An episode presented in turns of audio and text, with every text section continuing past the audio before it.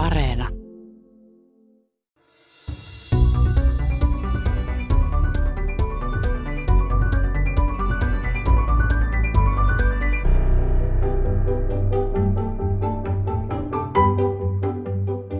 Eteläiseen Ranskaan, lähelle Cadarachen kylää Provencessa, ollaan rakentamassa maailman ensimmäistä suurikokoista fuusiovoimalaa. Laitteen kokoonpanon loppusuora alkoi heinäkuun lopussa, ja jos kaikki sujuu suunnitellusti, hörähtää tämä fuusioreaktori toimintaan ensimmäisen kerran vuonna kaksituhattakaksikymmentäviisi. Kyseessä on laite nimeltä ITER, eli International Thermonuclear Experimental Reactor, eli kansainvälinen kokeellinen lämpöydinreaktori, ja sitä on tehty pitkään ja hartaasti. Laitoksen tekeminen on kallista, joten idea siitä, että se tehtäisiin kansainvälisenä yhteistyönä, on peräisin jo tuhatyhdeksänsataakahdeksankymmentäluvun puolivälistä, mutta kunnolla hanke nytkähti eteenpäin vuonna kaksituhattakuusi. Tuolloin päätettiin perustaa ITER-kollaboraatio Euroopan, Yhdysvaltojen, Venäjän, Kiinan, Japanin, Intian ja Etelä-Korean kesken. Nimet papereihin laitettiin vuonna kaksituhattaseitsemän ja työt rakennuspaikaksi valitussa Ranskassa alkoivat kaksituhattakolmetoista. Itse reaktorirakennusta alettiin tehdä noin viisi vuotta sitten ja tosiaan nyt menee vielä noin viisi vuotta ennen kuin reaktoriin saadaan sen niin sanottu ensimmäinen plasma aikaiseksi. Sitä seuraa sitten noin viiden vuoden ajan yhä tujakampia ja tujakampia kokeita ja kunnollisia tuloksia saadaan vasta joskus vuonna kaksituhattakolmekymmentä. Kyse on siis aika pitkän tähtäimen projektista. Sähköä ei ITER kuitenkaan tule koskaan tuottamaan, sillä sen päätuotteena on tieto. ITERin avulla voidaan ensimmäisen kerran testata, miten fuusio toimii kaupallisen voimalaitoksen mittakaavassa ja miten fuusio oikeastaan sopii mahdollisesti rutiininomaiseen energiantuotantoon. Fuusio-optimisteille ITER on nimittäin askel kohti saasteetonta, turvallista ja käytännössä rajattomasti saatavissa olevaa energiaa. Kriitikot puolestaan muistuttavat fuusion monista hankaluuksista ja olettavat, että ITER tulee vain todistamaan sen, ettei tekniikka ainakaan tässä muodossaan ole käytännöllistä. Hyvä puoli tässä on kuitenkin se, että kumpi tahansa näistä visioista toteutuukin, niin se on todella kiinnostavaa ja hyödyllistä. No, tässä Tiede Ykkösessä katsotaan, mistä oikein on kyse ja miksi kaikki käy niin tuskastuttavan hitaasti.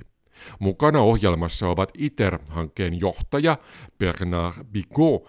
Je comprends votre impatience, euh, mais l'enjeu de euh, la maîtrise de l'énergie du soleil, des astres sur Terre, nécessite de faire les choses avec beaucoup de soin, euh, donc euh, un apprentissage progressif. Sekä laitteen rakentamisesta lähes alusta alkaen mukana ollut Petri Mäkijärvi. Kyllähän se fuusioreaktio periaatteessa tunnetaan aika hyvin, että miten sen pitäisi toimia. Että välillä se sitten ei toimi niin kuin sen pitäisi, ja siinähän se, me tullaan sitten auttamaan tätä tiedeyhteisöä. Ja tätä tiedeyhteisöä edustavat Aalto-yliopiston plasmafyysikot Simppa Äkäslompolo. Eihän fuusiotutkimusta voi tehdä itselleen, se on liian pitkä aikaväli. Kyllä sitä pitää tehdä omille lapsille ja seuraavalle sukupolville. On tässä hippityötä kuitenkin. Ja Antti Snicker. Toinen aspekti on se, että on tämä myöskin aika mukavaa. Joskus sitä aina silloin tällöin herää ja miettii, että minkä ihmeen takia joku haluaa maksaa mulle siitä, että minä pien hauskaa teke- tekemällä tutkimusta. He muuten kutsuvat itseään puolivitsillään fuusikoiksi, eli fuusiofyysikoiksi, ja annetaan fuusikko Antin aloittaa ihan perusasialla, mitä fuusio oikein on. No, fuusio on ydinreaktio, jossa päinvastoin kuin fissiossa, niin siinä niin tuota, kaksi kevyttä ydintä yhdistyy ja samalla kun ne ytimet yhdistyy, niin siinä vapautuu sidosenergiaa, joka sitten valjastuu näiden reaktiossa syntyneiden reaktiotuotteiden liikeenergiaksi, ja sitten sitä energiaa voidaan, voidaan sitten hyödyntää samalla tavalla kuin muissakin yleisissä reaktoritekniikoissa, niin sitä tyypillisesti käytetään sitä reaktiotuotteiden liikeenergiaa niin veden lämmittämiseen. Ja sitten lämmitettyä vettä saadaan höyrystettyä ja sillä saadaan turbiineja pyöritettyä ja siitä saadaan sitten energiaa. Periaatteessa, jos kahtoo ulkoa päin, niin tämmöinen fuusioreaktori niin on vaan semmoinen iso vedenkeitin, jossa se mielenkiintoinen tai vähemmän mielenkiintoinen, riippuu onko fyysikko vai insinööri, niin se, se fysiikka tapahtuu siellä sen reaktorin sisällä, mutta sitten ulkoa päin se näyttää hyvinkin samankaltaiselle kuin nykyiset reaktorit. On totta kai jotain pieniä eroavaisuuksia, mutta se fuusiofysiikka tapahtuu siellä reaktorin sisällä. Kuulostaa kauhean yksinkertaiselta. Mikä siinä oikein tökkii? Niin kauan kuin fuusiosta on puhuttu, niin se on ollut aina kolmenkymmenen vuoden päässä, ja itse asiassa näyttää yhä edelleenkin, että se on niin kuin sitä samaa luokkaa, mutta miksi se on paljon vaikeampaa kuin fissio? No siinä on moniakin erilaisia ongelmia. On niin kuin ensinnäkin tietenkin alkuun silloin, kun niitä ensimmäisiä arvioita sinne kolmenkymmenen vuoden päähän tehtiin, niin silloin ei oikeastaan vielä oltu edes aloitettu niitä hommia, että oltiin vasta vähän paperilla, paperilla mietitty, että miten, ne, miten sitä energiaa siellä syntyisi. Ja, ja sitten kun ruvettiin oikeasti rakentamaan näitä koelaitteita, niin, niin sitten huoma, huomattiin tai todettiin semmoinen, mikä tässä fuusio, fuusiohommassa on niin kuin se oikeastaan koko perusparadigma on se, että se polttoaine pitää lämmittää niin korkeaseen lämpötilaan, että niitä fuusioreaktoreita syntyy, niin sillä, siinä tapauksessa tämä polttoaine muuttuu normaalista aineesta. Se ei ole kaasua eikä nestettä eikä, eikä kiinteätä ainetta, vaan se on plasmaa, eli tuommoista aineen neljättä eri olomuotoa, jossa elektronit on karkottunut ytimeistä ja ytimistä, ja siellä on, siellä on sitten tämmöisiä varattuja hiukkasia, jotka muodostaa hyvin kaasumaisen olotilan, mutta koska ne, koska ne partikkelit siellä on varattuja, niin ne käyttäytyy hyvin eri tavalla kuin pelkkä neutraali kaasu. Ja tämän plasman, plasman ominaisuudet on niin monimutkaiset verrattuna normaaliin kaasuun, että sen plasman hallinta ja koossapito ja, ja sen kontrollointi, niin se on osoittautunut hu- huomattavasti haastavammaksi kuin mitä silloin ihan alun perin ajateltiin. Eli, eli voiko sanoa, että periaatteessa se on just niin tämä plasman hallinta, joka on se kaikkein suurin ongelma tässä, ei niinkään se, että me saataisiin kuumennettua sitä ka- kaasua plasmaksi? Joo, no voidaan sanoa sillä tavalla, että tämä fuusiotutkimus on niin edennyt, edennyt niin kuin monia eri tavallaan sukupolvia, että ensimmäisessä vaiheessa se suku, ensimmäinen sukupolvi ratkaisi sen ongelman, että miten se fuusio saadaan ylipäätään toimimaan tai miten se plasma saadaan riittävän ylipäätään semmoisen plasmaisen tilan, jossa niitä fuusioreaktioita voisi ylipäätään tapahtua. Ja sitten Joo. toisessa sukupolvessa ollaan jo osittain, tai oikeastaan voi sanoa suhkot hyvällä omalla tunnolla, niin se on kokonaan jo ratkaistu, että miten sen plasman hallintakin pystytään toteuttamaan, että siinä ollaan, sanotaan, että ollaan niin kuin hyvin, jos nyt ei totaalisesti kaikkia ongelmia ratkaistu, niin ainakin ymmärretään ne ja sitä käytännössä nykypäivänä pystytään tekemään niin kuin niin pitkiä plasmapurkauksia lähestulkoon niin pitkiä kuin mitä halutaan, että se plasmahallinta on hyvin,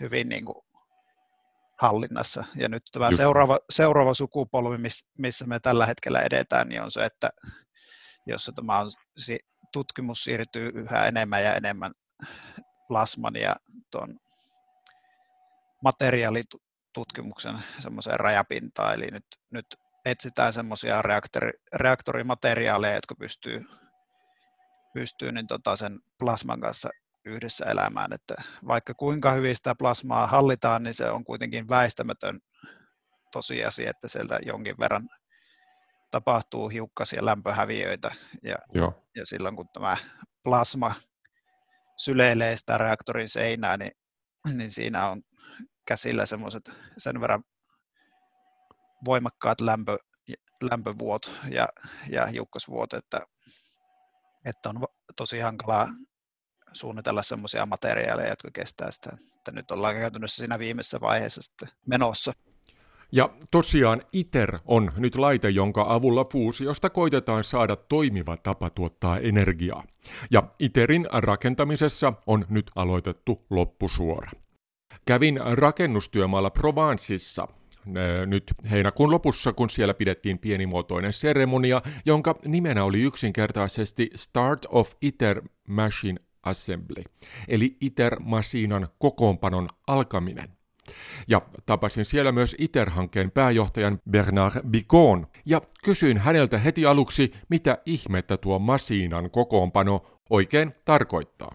Demain, c'est effectivement une journée très importante puisque nous allons ensemble avec les sept partenaires ITER donc euh, célébrer le démarrage de la phase d'assemblage. Tämä on tärkeä päivä, koska juhlimme yhdessä kaikkien hankkeessa mukana olevan seitsemän maan kanssa reaktorin kokoonpanon alkamista.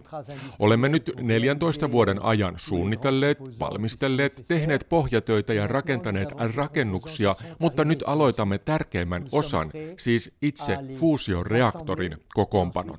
Ensimmäiset suuret reaktorin osat on saatu tänne paikan päälle ja voimme alkaa niiden loppukokoonpanon ja asentamisen itse reaktorin rakennukseen. Rakennus valmistui maaliskuussa ja tämä oli meille tärkeä etappi, jolla on myös tärkeä symbolinenkin arvo. Aloitamme rakentamisen viimeisen vaiheen, joka päättyy siihen, kun aloitamme koekäytöt vuonna kaksituhattakaksikymmentäviisi. Entre maintenant et deux mille vingt-cinq, nous allons donc réceptionner tous les grands composants qui sont en cours. Sitä ennen, siis näiden viiden vuoden aikana tästä päivästä vuoden kaksituhattakaksikymmentäviisi loppuun saakka saamme vähitellen tänne paikalle kaikki reaktorin osat ympäri maailmaa. Tärkeimpiä ovat reaktorin sydämenä toimivan tokamakin tyhjiökammion osat, jotka hitsataan kiinni toisiinsa. Kammio pitää sisällään kuuman plasman. Kammion ympärillä olevia suuria magneetteja ollaan tekemässä täällä paikan päällä. Magneettien avulla luodaan voimakas magneettikenttä, joka kiihdyttää ja hallitsee plasmaa kammion sisällä. Ja plasman lämpötila on sata viisikymmentä miljoonaa astetta, joten se ei saa koskettaa kammion seiniä. Mikään aine ei kestä noin korkeaa lämpötilaa. Sen jälkeen kaikki nämä osat laitetaan yhteen erittäin tarkasti, tarkistetaan ja hyväksytään käytettäväksi. Toivomme, että voisimme sulkea kryostaatin vuoden kaksituhattakaksikymmentäneljä lopussa. Kryostaatti on suuri, noin kolmekymmentä metriä korkea ja kolmekymmentä metriä leveä, ikään kuin termospullo, jonka sisällä tokamak sijaitsee. Ja näin voisimme siis tehdä ensimmäiset koekäytöt plasman kanssa vuoden kaksituhattakaksikymmentäviisi lopussa. Nous ayons le test critique du premier plasma. Tässä tuli aika paljon erilaisia osia ja kummalta kuulostavia nimiä, joten kenties on parasta kerrata, millainen ITER oikeastaan on perusolemukseltaan. Reaktorin ytimenä on vähän kuin donitsin muotoinen rinkula, joka on ilmatiivis, siis tyhjä donitsi, jonka sisälle tulee tyhjiö. Sen sisälle syötetään vetyä, ja tätä vetyä kuumennetaan, jolloin se muuttuu plasmaksi. Koska plasma on sähköisesti varautunutta, voidaan sitä hallita voimakkailla magneettikentillä ja siksi donitsin ympärillä ja sen keskellä on voimakkaita suprajohtavia magneetteja. Vaikka plasman lämpötila tulee olemaan sata viisikymmentä miljoonaa astetta, täytyy nämä suprajohtavat magneetit jäähdyttää miinus kaksisataakuusikymmentäkolme asteen lämpötilaan, siis pakkaseen vain kymmenen astetta absoluuttisen nollan yläpuolella. Sen vuoksi koko reaktorin ydin suljetaankin tähän kryostaattiin, eli siis ikään kuin suureen termospulloon, joka pitää tuon pakkasen sisällään. Periaatteessa tämä kaikki on sitten valmista vuoden kaksituhattakaksikymmentäviisi lopussa, jolloin voidaan testata, pystyykö laite pitämään plasmaa sisällään. Mutta sen jälkeen rakentaminen toki vielä jatkuu. Après, nous allons devoir installer un certain nombre de composants complémentaires, en particulier les composants qui vont permettre de collecter l'énergie Pääjohtaja selittää, että seuraavana vuodossa on rakennelma, jonka tehtävänä on kerätä talteen reaktorin tuottamaa energiaa. Se on eräänlainen muuri, joka koostuu neljäsataaneljäkymmentä suuresta tiilestä. Tämän muurin tehtävänä on napata talteen neutronit, jotka syntyvät fuusioreaktiossa ja kantavat reaktion tuottamaa energiaa.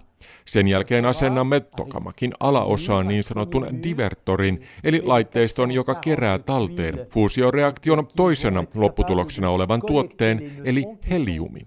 Suurista tiilistä koostuvan divertorin rakentaminen tehdään roboteilla. Tämä saadaan valmiiksi vuonna kaksituhattakaksikymmentäkahdeksan suunnitelman mukaan. Fyysikot pääsevät siis tekemään ensimmäiset kunnolliset kokeensa vuonna kaksituhattakaksikymmentäkahdeksan. Silloin he pystyvät myös käyttämään reaktoria jo normaalisti ja voimme nähdä, toimiiko laite kuten teoreettisesti ollaan suunniteltu. Laitteen teho ei kuitenkaan tuolloin ole vielä lopullinen, vaan sen saavuttaminen vaatii erillisen plasman kuumennuslaitteiston asentamisen. Laitteisto on vähän kuin voimakas mikroaaltouunin magnetroni, ja sen avulla plasman lämpötilaa voidaan nostaa sellaiseksi, että fuusioreaktio tapahtuu itsestään. Se olisi ensimmäinen kerta, kun fuusioreaktio tuottaa niin paljon energiaa itse, että reaktio jatkuu ilman ulkopuolisen energian syöttämistä. syöttämistä, eli tilanne on vähän sama kuin auringossa. Tämä tulee olemaan merkkitapaus fuusioenergialle, ja jos tämä onnistuu, niin pelkästään tämän todistaminen on kaiken tämän vaivan väärti, ja vaikka ITER ei tekisikään enää mitään muuta, niin se olisi tuolloin ansainnut paikkansa äh, tieteen ja tekniikan historiassa. Sanoisinpa ihmiskunnan historiassa kokonaisuudessaankin. Mutta ei tässä vielä kaikki. Bernard Bigot jatkaa. Et puis enfin, dernier épisode, après avoir encore une fois offert aux physiciens la possibilité. Fyysikot pääsevät käyttämään laitetta tämän jälkeen tutkimuksiinsa kahdeksantoista kuukauden ajan, ja sen jälkeen alkaa viimeinen tekninen koe. ITERiin asennetaan laitteisto, jonka avulla fuusioreaktiossa käyttämätöntä vetyä voidaan käyttää uudelleen, sitä voidaan kierrättää. Reaktiossa kuluu vain noin prosentti tokamakin sisälle syötetystä kaasusta, joten jos loput yhdeksänkymmentäyhdeksän prosenttia saadaan talteen, niin reaktorin hyötysuhde olisi näin parempi.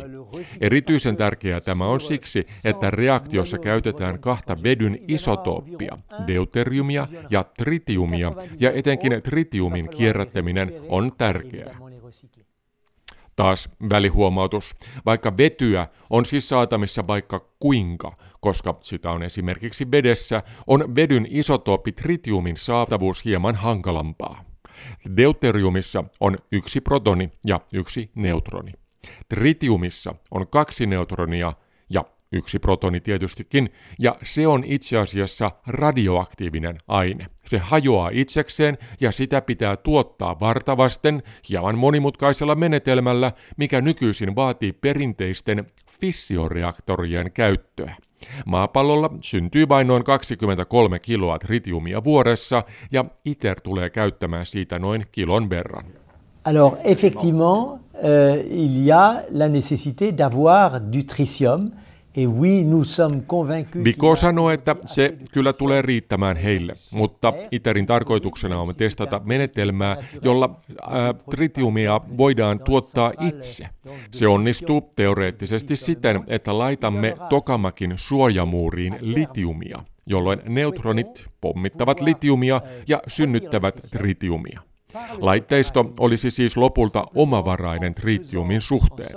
Myöhemmät ITERin periaatteella toimivat laitteet voisivat siis toimia vuosimiljoonia, eikä polttoaineesta olisi pulaa. Deuteriumia kun saa esimerkiksi maapallon meristä, ja se vähä, mitä tarvitaan litiumia, voidaan saada esimerkiksi suola-aavikoilta tai mineraaleista, samaan tapaan kuin nyt esimerkiksi litium-ioni-akuissa käytettävä litium saadaan. Est un laboratoire, d'une certaine manière, c'est un équipement de recherche unique qui va permettre aux... ITER on siis kuin laboratorio, suuri tutkimuslaite, jonka avulla fyysikot ja insinöörit voivat testata ja kehittää tekniikkaa, jota käytetään sitten myöhemmissä kaupallisesti sähköverkkoon energiaa tuottavissa voimalaitoksissa. Ei olisi ollut järkevää ottaa tähän mukaan enää energian tuottamista, koska tuo tekniikka hallitaan varsin hyvin ja on mahdollista ja jopa todennäköistä, että ITERin avulla saadaan tietoa, jonka perusteella sitten myöhemmistä reaktoreista saadaan parempia.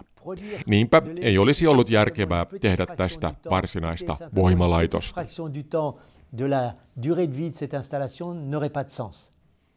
Näin selitti ITERin pääjohtaja Bernard Bigot, joka pääsee myöhemmin ohjelmassa vielä kyllä ääneen, eli ei paniikkia sen suhteen. Kyselin muuten häneltä myös, mitä hän ajattelee siitä mahdollisuudesta, että ITER ei toimisikaan suunnitellusti, mutta hän totesi vain sen, että tämäpä olisi varsin kiinnostavaa ja opettavaista. Siksipä heitin saman kysymyksen netin kautta myös Otaniemeen Antti Snickerille. Yksinkertainen kysymys, mutta loppujen lopuksi monimutkainen vasta. Eli ITERillähän on, niin kuin, sillä on periaatteessa vain yksi semmoinen niin, niin sanottu tavoite, mutta todellisuudessa se ITERin operoiminen jakautuu moneen eri vaiheeseen. Tämä ensimmäinen vaihe esimerkiksi, niin siinä käytännössä testataan vaan sitä magneettista järjestelmää ja muodostetaan tämmöinen hyvin yksinkertainen plasma sinne. Niin sanotaan, että jos se vaihe epäonnistuu, niin se olisi ihan katastrofaalinen pettymys. Siihen minä on, voin sanoa, että sata kymmenen prosenttinen luottamus on mulla siihen, että se vaihe onnistuu. Ja jos se, jos se ei onnistu, niin ne virheet ja, ja ongelmat niin on todennäköisesti kohtuu helposti korjattavissa vielä siinä vaiheessa. Joo. Sitten kun siirrytään niin tuota, mielenkiintoisimpiin vaiheisiin, jossa aletaan oikeasti käyttämään sitä todellista fuusiopolttoainetta ja aletaan tuottamaan enemmän energiaa kuin mitä käytetään sen reaktioiden ylläpitämiseen, niin siinä vaiheessa epävarmuustekijät tietenkin alkaa tulemaan tulemaan peliin mukaan, mutta kyllä sitä on niin pitkään suunniteltu ja tutkittu, että jos minä en luota siihen, että se toimii, niin, niin, niin kyllähän se tilanne olisi aika surkea. Sanotaan, että kyllä minä, kyllä minä ymmärrän, että se ei ole mitenkään sata kymmenen prosenttisen varmaa ja varmasti tulee paljon ongelmia ja sen takia siinä kestääkin niin pitkään, että sitä tarvitsee. Tarvii koe ajaa aika pitkään sitä reaktoria ennen kuin sitä suorituskykyä voidaan varsinaisesti mitata, mutta kyllä mulla on vahva luotto siihen, että se saavuttaa tavoitteensa. Yksi epävarmuuksista liittyy just siihen, että, että polttoaineena tässä on deuterium ja tritium. Onko tämä, tämä reaktio hyvä? Onko, onko se ainoa mahdollinen ITERillä? No ITERissä se on tehty se valinta, että siellä Siellä käytetään tuota, käytännössä kolme eri tai ehkä neljää eri polttoainetta. Eli, eli tämä deuterium tritium on se, mikä tällä hetkellä on ainoa semmoinen suorituskykyinen reaktio, jolla on nykyteknologialla ja nykyisellä tekniikalla on mahdollista tuottaa fuusioenergiaa. Joo. Ja sitten muut reaktiotyypit on semmoisia, joilla enemmänkin testataan niitä järjestelmiä ja sitä reaktorin toimivuutta ja plasman koossapitoa. Eli jos sen tritiumin poistaa siitä ja käyttää pelkkää deuteriumia polttoaineena, niin, niin silloin saadaan kyllä plasma-aikaa, mutta siellä ei synny likimainkaan yhtä paljon fuusioreaktioita. Eli siis deuterium tritium on kaikkein paras. Minkä, mikä tekee siitä niin, niin hyvän? Fuusioreaktiota valittaessa, niin siinä on tietenkin monta eri aspektia, mitä tarvii tarvii miettiä, mutta ihan ensimmäinen on se, että kun, joten tuossa aiemmin mainittiin, niin jotta plasma, plasmasta saa suorituskykyä ulos, niin sen täytyy lämmittää riittävän lämpimäksi, että siellä Joo. tapahtuu fuusioreaktioita. Ja nyt tämän fuusioreaktion yksi ominaisuus on se, että kuinka paljon niitä reaktioita syntyy ja millä lämpötilalla. Ja nyt sattuu olemaan niin, että tällä deuterium-tritium-reaktiolla on niin sanottu vuorovaikutusala, joka kertoo sen, että kuinka paljon näitä reaktioita syntyy, niin se on niin kuin optimaalinen, tai se piikittyy jo pienellä lämpötiloilla, joka tarkoittaa sitä, että kohtuu pienillä, eli tässä tapauksessa vain sadalla miljoonalla asteella, niin saadaan jo riittävä määrä fuusioreaktiota aikaa. Muilla reaktorityypeillä niin tarvii sitten mennä vielä korkeampiin lämpötiloihin. Just joo, eli se on tästä lämpötilasta pitkälti kiinni. Miksi sanoit piikittyy? Mitä tarkoittaa piikittyminen? Se tarkoittaa sitä, että jos vielä kasvataan lämpötilaa, niin sitten niitä reaktioita syntyy vielä väh- syntyy vähemmän. Eli siinä on semmoinen optimi olemassa, eli tietyllä lämpötilalla syntyy kaikista eniten, ja sitten jos madaltaa tai kasvattaa lämpötilaa, niin reaktioita syntyy vähemmän. Aha, eli, eli, eli niin kuin, kun tälleen niin kuin hyvin suoraviivaisesti ajattelee, niin olisi kuvitellut siten, että niin kuin mitä korkeampaan lämpötilaan mennään, mitä enempi, mitä enempi kaasua kuumennetaan ja pakataan yhteen, niin sitä enempi tulee fuusioreaktioita, mutta näin ei olekaan. No, joskus ydinfysiikka on ihmeellistä. Eh, niinpä. ITERissä tehtävää työtä on pohjustettu ja fuusiotutkimusta tehdään toki edelleenkin monissa erilaisissa ja erikokoisissa koelaitoksissa ympäri maailman. Osa niistä on myös tyypiltään niin sanottuja stellaraattoreita, kuten on esimerkiksi Wendelstein seitsemän X-niminen laitteisto Saksassa.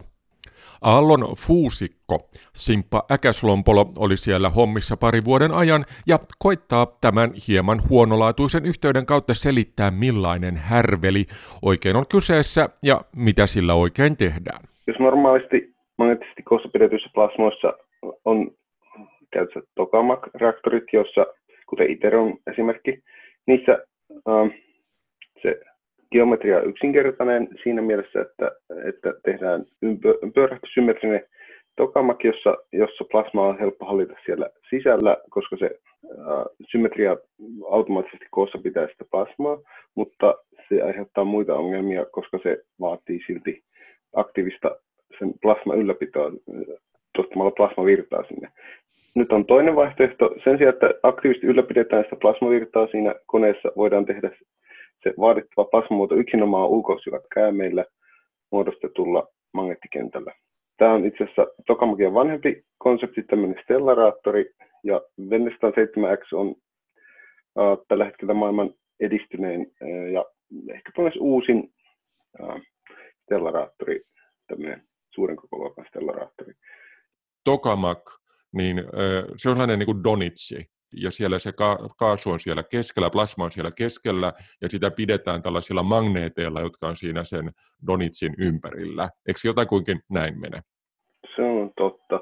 Ja sama perusidea on myös stellaraattorissa, mutta sen sijaan, että tehdään yksinkertaisen muotoisia käymejä, jotka, ja pieni määrä, jotka pitää sen pla- toka- tokamak-plasman siellä sisällä. Se stellaraattorin käymet on hyvin monimutkaisen muotoisia. Ne on lopulta supertietokoneilla optimoitu niiden muoto niin, että ne muodostavat sellaisen helikaalisen plasman. Ja tästä mm. seuraa, että ää, luo, siitä koneesta puuttuu luonnollisia, luonnollisia symmetrioita, jonka takia ne, se kenttä pitää muo- tekemällä tehdä sen muotoiseksi, että se plasma pysyy koossa.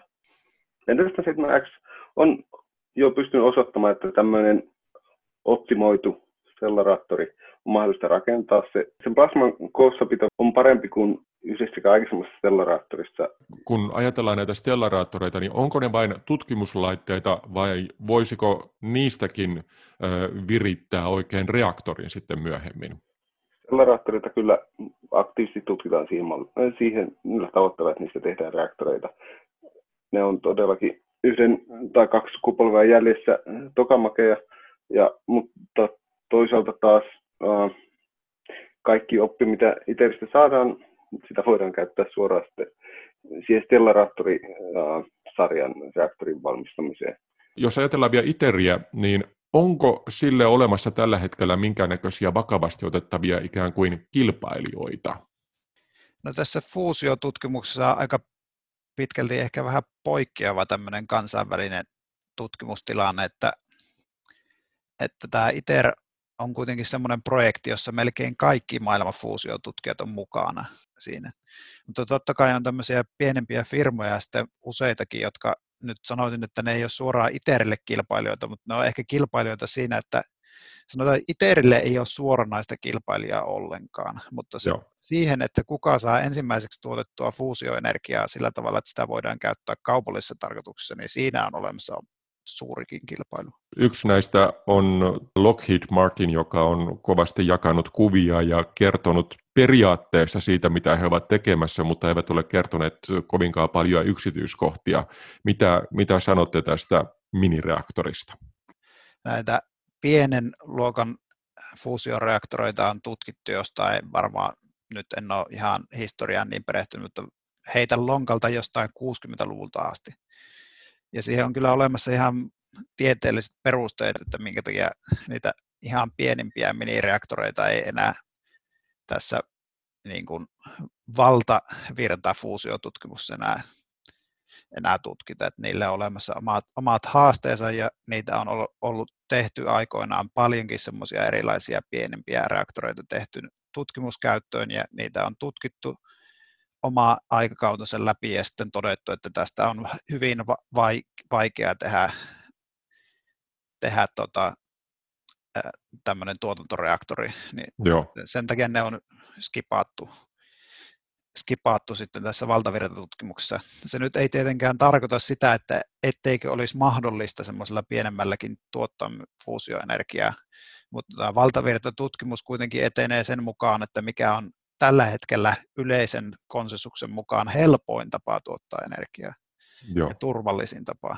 Että se koolla on väliä lause, niin se pätee tässäkin ihan hyvin, mutta on tosi tärkeää, että näitä niin sanottuja sivuhaaroja, niitä myös rahoitetaan ja tutkitaan, että hyvä esimerkki on tämä stellaraattori, joka jos, joskus itse asiassa se on, tämä historia menee silleen, että stellaraattori oli jossain vaiheessa edellä tokamakkia ja sitten se vaan jossain vaiheessa hylättiin ja ruvettiin enemmän panostamaan tokamakkeihin ja nyt tällä hetkellä se tilanne on, että että kyllä stellaraattoreihin niin vuosi vuodelta enemmän panostetaan. Että. Missä Suomessa mennään ja mikä yleensä on niin kuin Suomen, Suomen plasma kautta fuusiotutkimuksen taso tällä hetkellä? No Suomessa tilanne on sellainen, että näitä tutkimuslaitteita Suomessa ei ole ja se, se on ikään kuin strateginen päätös, koska me ollaan kuitenkin suhkot pieni porukka täällä Suomessa. Meitä on, niin kuin, jos luetellaan instituutteja, niin meitä on Aalto-yliopisto, yliopistossa, josta sekä Simppa että minä ollaan, ollaan nyt tässä edustamassa. Joo. Meillä on siellä ehkä noin, mitä nyt sanottaisiin, kymmenen viisitoista henkeä Aalto-yliopistossa. Sitten on tuota, V T T:llä Espoossa, siellä on ehkä aavistuksen verran pienempi porukka, viisi kymmenen henkeä taitaa olla tällä hetkellä. Sitten on V T T:llä Tampereella on suhkot iso porukka ja he tekevät tämmöistä suurta projektia ITERille, jossa tarkoituksena on vaihtaa niitä ITERin diverttorikasetteja. Nämä on tämmöisiä monta tonnia painavia tokamakin roskakoriksi kutsuttuvia osia, jonnekka se plasmasta syntyvät epäpuhtaudet olisi tarkoitus Tärkeitä ker- palasia, kerätä. Vaikka ovatkin roskakoreja ja, ja haastavaa robotiikkaa tosiaan tehdään. Kyllä, no, siihen on iso porukka Tampereella, joka tekee sitä, ja siinä on tuo Tampereen yliopisto myöskin sitten mukana. Ja sitten Lappeenrannassa on jonkin verran, jonkin verran myöskin fuusiotutkimusta, mutta siellä en osaa nyt äkkiseltään arvioida, että paljonko se, paljonko se porukan koko on siellä, mutta uskoisin, että se on suurin piirtein samaa luokkaa kuin mitä tuolla V T T:llä Espoossa, että semmoinen viisi henkilöä ehkä maksimissaan. Ja sitten Helsingin yliopistolla on on niin tuota, tutkimusryhmä, joka keskittyy tähän hyvin tällä hetkellä akuuttiin ongelmaan, eli plasman ja seinämän vuorovaikutukseen, niin siellä on semmoinen materiaalifysiikan ryhmä, joka tutkii tätä aihetta sitten. Siellä, siellä olisiko noin kymmenen henkeä suurin piirtein. Ja sitten on jonkin verran firmoja Suomessa, jotka tekee, tekee niin tuota toimeksiantoja esimerkiksi ITERille. Miltä teistä tuntuu se, että, että nyt joudutaan odottaa vielä viisi vuotta sitä, että ITER käynnistyy, sitten mitä ne sanoivat, että viitisen vuotta ennen kuin saadaan tehoja nostettua kunnolla. Eikö se ole vähän harmittavaa, kun se on niin kaukana? Tämä on hyvä, kun se on, niin kuin itse olen miettinyt sitä tosi paljon tuota kysymystä, ja nyt kun on itsellä semmoinen konkreettinen, niin kuin, kun olen itse tehnyt siihen jo yli kymmenen vuotta näitä hommia, niin on semmoinen niin kuin konkreettinen henkilökohtainen näkökulma. Niin mä muistan silloin justiinsa, kun tuli ensimmäisiin kesätöihin, niin näytettiin kuvia, kun ensimmäisiä monttuja rakennettiin ITERistä.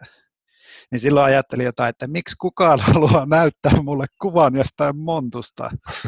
Ja, ja sitten siinä meni niin kuin monta vuotta, kun sitä näytettiin, että no nyt se monttu on isompi ja sitten sellainen joku, joku tämmöinen parakki, jossa ihmiset tekee töitä. Miksi ne on edes tuommoisessa parakissa, että niiden pitäisi olla huippututkijoita, niin miksi niillä ei ole edes jonkin sortin toimistorakennuksia siellä. Ja, ja, ja tämä niin kuin jatkui siinä jonkun kolme, neljä vuotta ja sitten jo itse alkoi päästä niin kuin enemmän ja enemmän käsiksi tähän ja niin kuin alkoi tajuamaan, että, että se on aika iso projekti se ITER. Ja sitten jossain vaiheessa pääsi itse käymään siellä saitilla ja näki, että no siellä oli nyt ne toimistot oli rakennettu ja, ja vähän jotain muita rakennuksia siellä ja nyt kun on päässyt enemmän ja enemmän näkemään sitä, että kun se oikeasti rakennetaan, niin, niin. Ja sitten kun on itse tehnyt tätä tutkimusta ja tietää, niin kuin, että on vielä semmoisia asioita, mitkä niin kuin, on vielä niin kuin, että niissä on vielä niin kuin ratkaisupäätökset vielä tekemättä, niin nyt on siirtynyt siihen vaiheeseen, että nyt minua pelottaa, että se on jo, jo viiden vuoden päästä pitäisi ruveta operoimaan sitä, että,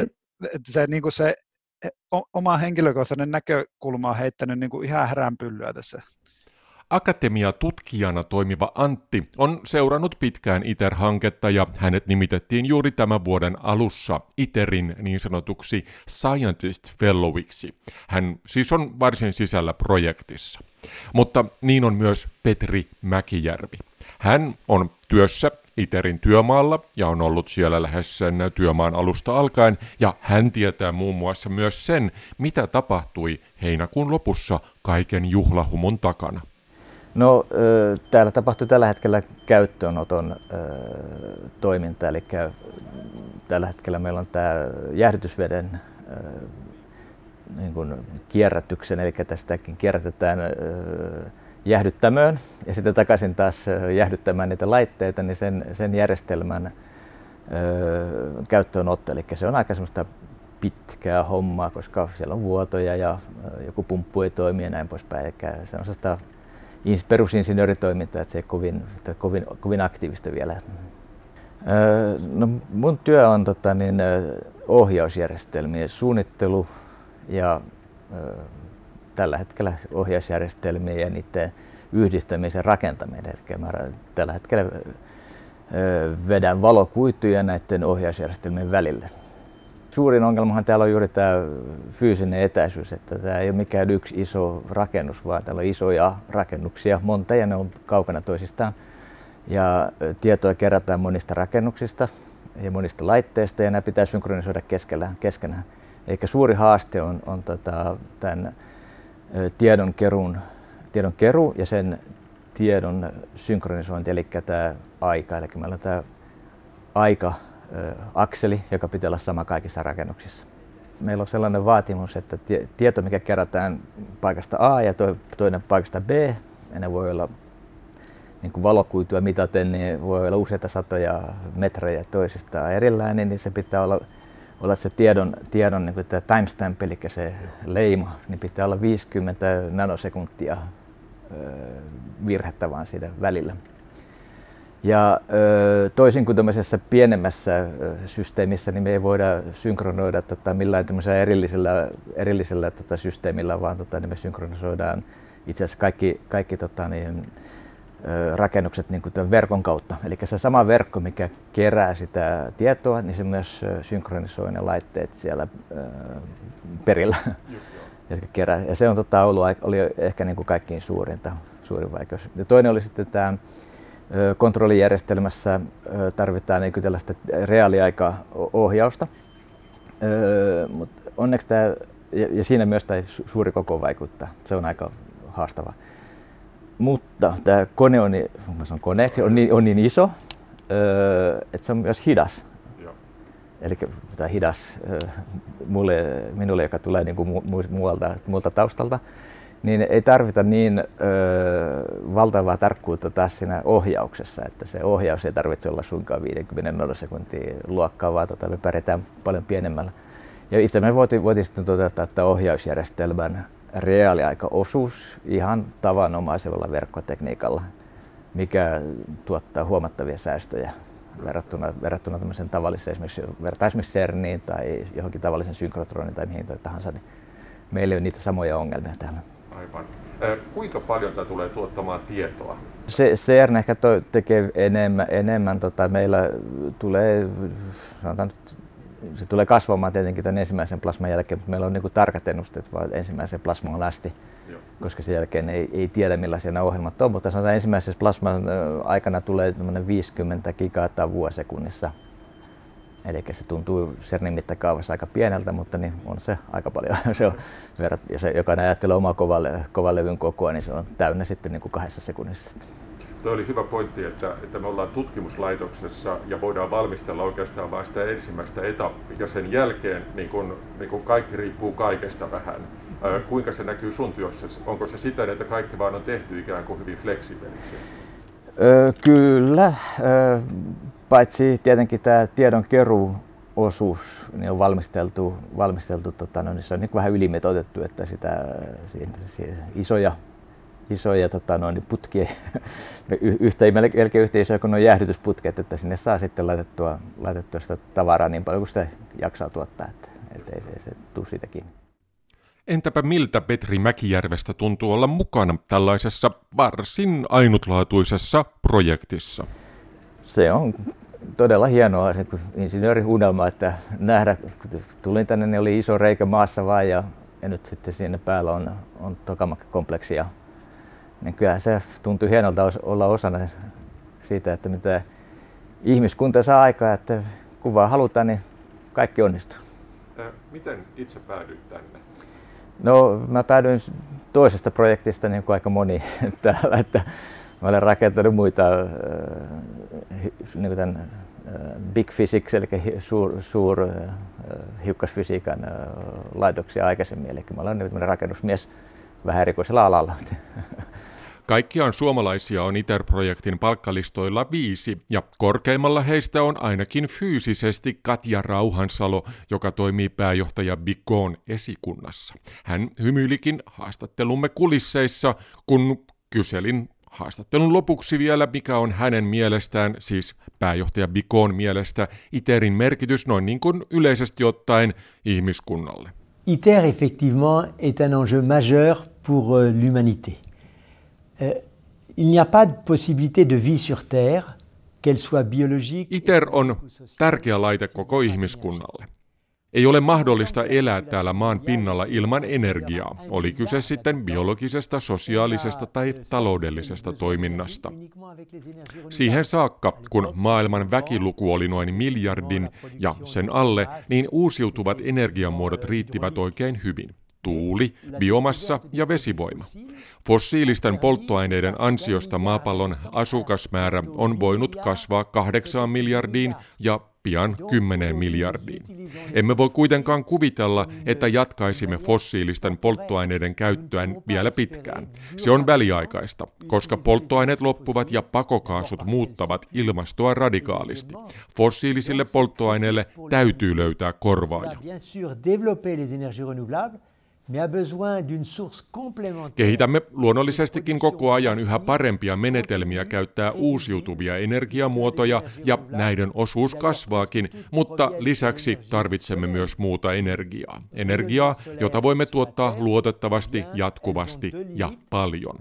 Uusiutuvien energiamuotojen ongelmana on se, että aurinko ei paista kaksikymmentäneljä tuntia vuorokaudessa eikä auringon säteilyteho maan pinnalla ole kovinkaan suuri. Vaikka pystyisimme varastoimaan energiaa hyvin, niin tarvitsemme arvioitavissa olevan energiatarpeen tyydyttämiseen lisäksi energiaa, joka on puhdasta, luotettavaa ja ympäristöä kunnioittavaa. D'une source d'énergie propre, sûre et effectivement donc respectueuse du climat et de l'environnement. Ja fuusio olisi siis sellaista. Mutta kun se on niin kaukana, toivoisin, että itsekin voisin vielä joskus saada töpselistä fuusiovoimalla tuotettua sähköä, mutta siihen on vaan niin vaikea enää uskoa. Je comprends votre impatience, uh, mais l'enjeu et la complexité uh, donc de... Ymmärrän malttamattomuuden, mutta auringon ja tähtien voiman kahlitseminen maan päällä käytettäväksi on monimutkaista ja se on vaikea tavoite. Täytyy edetä koko ajan uutta oppien, emmekä oikeastaan voi rakentaa laitteistoa tätä nopeammin. Meillä on maailman parhaat yhtiöt tekemässä meille osia, mutta emme voi yksinkertaisesti palkata suuria määriä tutkijoita ja valjastaa työntekijöiden armeijoita tuotantoon, vaan hanketta täytyy viedä eteenpäin vaihe vaiheelta. Näin sanoi ITERin pääjohtaja Bernard Bigot, mutta mitenkä Simppa Äkäslompolo ja Antti Snicker suhtautuvat tähän varsin pitkään aikaskaalaan? No tavallaan sitä voi ajatella niin kuin kahdesta näkökulmasta, että sitä voi ajatella, itse ajattelen semmoista näkökulmasta, että mitä jos nyt lyö hanskat tiskiin, niin minkälainen mieli siitä sitten, minkälainen fiilis jää itselle, että lähtisikin tekemään jotain ihan muuta ja ajattelisin, mm. että no, no tämä nyt on niin hidasta, että ei tätä nyt kannata, tota kiveä ei kannata niin sanotusti kääntää, niin kyllä mulla jää siinä semmoinen fiilis, että entä jos, niin kyllä mun mielestä tämä fuusiokivi on semmoinen niin kuin mitä on niin kuin arvokasta perata niin pitkälle, kunnes saadaan niin kuin kyllä tai ei vastaus. Mutta vaikka tämä niin kuin koko homma, sanotaan vaikka sen kolmenkymmenen vuoden päästä lopputulema olisi se, että pitäisin itse olla radiohaastattelussa ja todeta, että no kaikki me tehtiin, mutta ei tämä nyt onnistunut, niin mä sanoisin silti, että pystyn sen sanomaan niin kuin suoralla selällä ja sanomaan, että kaikki se työ, mitä on tehty, niin oli kuitenkin arvokasta, koska tämä on semmoinen homma, joka vaan yksinkertaisesti pitää selvittää, toimiiko se vai ei. Ja sitten meillä on vastaus, ja se on joko kyllä tai ei. Jos se toimii, niin hieno homma. Jos ei, niin tavallaan hieno homma sekin, että voidaan sitten keskittyä johonkin muuhun, mutta ei sitä voi kesken jättää. Ja, ja eihän fuusiotutkimusta voi tehdä itselleen, se on liian pitkä aikavälin työtä. Kyllä, siis, kyllä sitä pitää tehdä omille lapsille ja seuraavalle sukupolville. On tässä sellaista hippityötä kuitenkin pohjimmiltaan. On se, tietenkin on niin kuin olemassa sekin aspekti, että tässä niin kuin tavallaan voi ajatella olevansa jalo ihminen, kun tekee ihmiskunnalle hommia, niin on se, onhan se, niin kuin se yksi aspekti, mutta on toinen aspekti on se, että on tämä myöskin aika mukavaa, mukavaa hommaa tämä tutkimus. Että, että joskus sitä aina silloin tällöin herää ja miettii, että minkä ihmeen takia joku haluaa maksaa mulle siitä, että minä pien hauskaa teke- tekemällä tutkimusta. Ja näihin sanoihin onkin hyvä päättää tämä Tiede Ykkönen. Kiitoksia vain seurasta ja kuulemiin.